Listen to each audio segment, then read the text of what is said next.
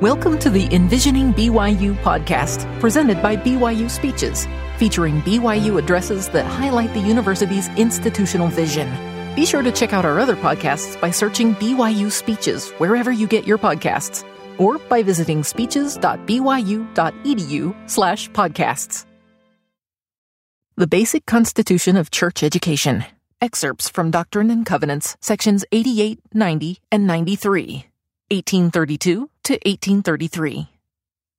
President Dallin H. Oaks called Doctrine and Covenants Section 88 the first and greatest revelation of this dispensation on the subject of education and the basic constitution of church education. It defines Brigham Young University's role in the kingdom. As BYU's basic constitution, Doctrine and Covenants Section 88, which Joseph Smith named the olive leaf, reminds us that the university's spiritual origins predate the founding of Brigham Young Academy in Pioneer, Utah. The olive leaf links BYU to the prophet Joseph with his extravagant thirst for knowledge and to similar revelations he received affirming that the glory of God is intelligence and admonishing the saints to become acquainted with all good books and with languages, tongues, and people, with history, countries, and the laws of God and man.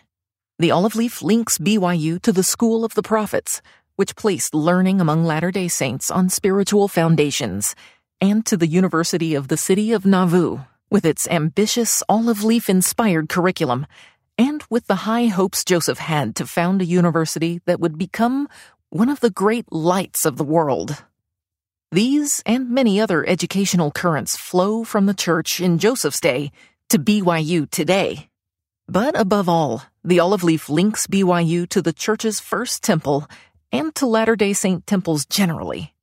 Verses from this revelation, including the oft repeated injunction to seek learning even by study and also by faith, were quoted in the dedicatory prayer of the Kirtland Temple. The overlap between Doctrine and Covenants section 88 and 109 bespeaks deep continuities and homologies between school and temple in Latter day Saint history and doctrine. Church schools were originally housed in temples. Today they often stand beside temples, and they share with temples a mandate to become houses of faith, learning, and the Spirit. The following excerpts from the Olive Leaf and from Doctrine and Covenants sections 90 and 93 illustrate foundational principles of church education regarding truth, learning, and schools. Truth. God is the source of truth and light. His light quickens the understanding. He gives law to all things. His creations reveal his majesty. Learning. To comprehend light, learners must be clean and sanctify themselves, having eyes and minds single to God. They are to seek learning diligently, both by study and by faith. They are to teach one another not only doctrine, but broadly of things in heaven and in earth, so as to be prepared in all things. Schools. Church schools are to be temple like houses of learning and faith. In them, teachers and students are to learn from each other, such that all are edified of all. In them, all gather as brothers and sisters in the bonds of love remembering their covenants and determined to walk in the commandments. Doctrine and Covenants, section 88, verses 6 and 7. He that ascended up on high, as also he descended below all things, in that he comprehended all things, that he might be in all and through all things the light of truth, which truth shineth. This is the light of Christ. As also he is in the sun, and the light of the sun, and the power thereof by which it was made. Verses 11 through 13. And the light which shineth, which giveth you light, is through him who enlighteneth your eyes, which is the same light that quickeneth your understandings, which light proceedeth forth from the presence of God to fill the immensity of space. The light which is in all things, which giveth life to all things, which is the law by which all things are governed even the power of God who sitteth upon his throne, who is in the bosom of eternity, who is in the midst of all things. Verses 36 and 37. All kingdoms have a law given, and there are many kingdoms, for there is no space in which there is no kingdom, and there is no kingdom in which there is no space, either a greater or a lesser kingdom. Verses 40 through 47. For intelligence cleaveth unto intelligence, wisdom receiveth wisdom, truth embraceth truth, virtue loveth virtue, light cleaveth unto light. Mercy hath compassion on mercy, and claimeth her own. Justice continueth its course, and claimeth its own. Judgment goeth before the face of him who sitteth upon the throne, and governeth and executeth all things. He comprehendeth all things, and all things are before him, and all things are round about him. And he is above all things, and in all things, and is through all things, and is round about all things, and all things are by him, and of him, even God forever and ever. And again, verily I say unto you, he hath given a law unto all things, by which they move in their times and their seasons. And their courses are fixed, even the courses of the heavens and the earth, which comprehend the earth and all the planets. And they give light to each other in their times and in their seasons, in their minutes, in their hours, in their days, in their weeks, in their months, in their years all these are one year with God, but not with man.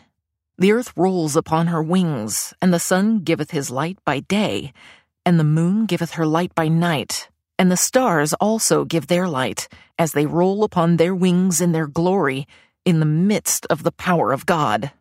Unto what shall I liken these kingdoms, that ye may understand? Behold, all these are kingdoms, and any man who hath seen any or the least of these hath seen God moving in his majesty and power. Verses 63 through 69. Draw near unto me, and I will draw near unto you. Seek me diligently, and ye shall find me. Ask, and ye shall receive. Knock, and it shall be opened unto you. Whatsoever ye ask the Father in my name, it shall be given unto you, that is expedient for you. And if ye ask anything that is not expedient for you, it shall turn unto your condemnation. Behold, that which you hear is as the voice of one crying in the wilderness. In the wilderness, because you cannot see him, my voice, because my voice is spirit. My spirit is truth.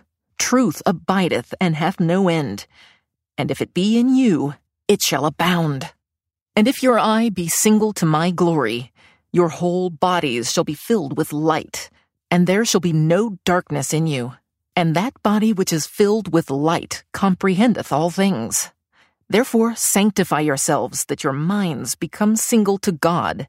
And the days will come that you shall see him, for he will unveil his face unto you, and it shall be in his own time, and in his own way, and according to his own will. Remember the great and last promise which I have made unto you Cast away your idle thoughts and your excess of laughter far from you. Verses 77 through 80. And I give unto you a commandment that you shall teach one another the doctrine of the kingdom. Teach ye diligently, and my grace shall attend you, that you may be instructed more perfectly in theory, in principle, in doctrine, in the law of the gospel, in all things that pertain unto the kingdom of God, that are expedient for you to understand, of things both in heaven and in the earth, and under the earth, things which have been, things which are, things which must shortly come to pass, things which are at home, things which are abroad, the wars and the perplexities of the nations, and the judgments which are on the land, and a knowledge also of countries and of kingdoms, that ye may be prepared in all things, when I shall send you again to magnify the calling whereunto I have called you, and the mission with which I have commissioned you. Verses 118 through 138. And as all have not faith, seek ye diligently, and teach one another words of wisdom. Yea, seek ye out of the best books words of wisdom. Seek learning, even by study, and also by faith. Organize yourselves, prepare every needful thing, and establish a house, even a house of prayer, a house of fasting, a house of faith a house of learning, a house of glory, a house of order, a house of God, that your incomings may be in the name of the Lord, that your outgoings may be in the name of the Lord, that all your salutations may be in the name of the Lord, with uplifted hands unto the Most High. Therefore, cease from all your light speeches, from all laughter, from all your lustful desires, from all your pride and light mindedness, and from all your wicked doings. Appoint among yourselves a teacher, and let not all be spokesmen at once, but let one speak at a time, and let all listen unto his sayings, that when all have spoken, that all may be edified of all, and that every man may have an equal privilege.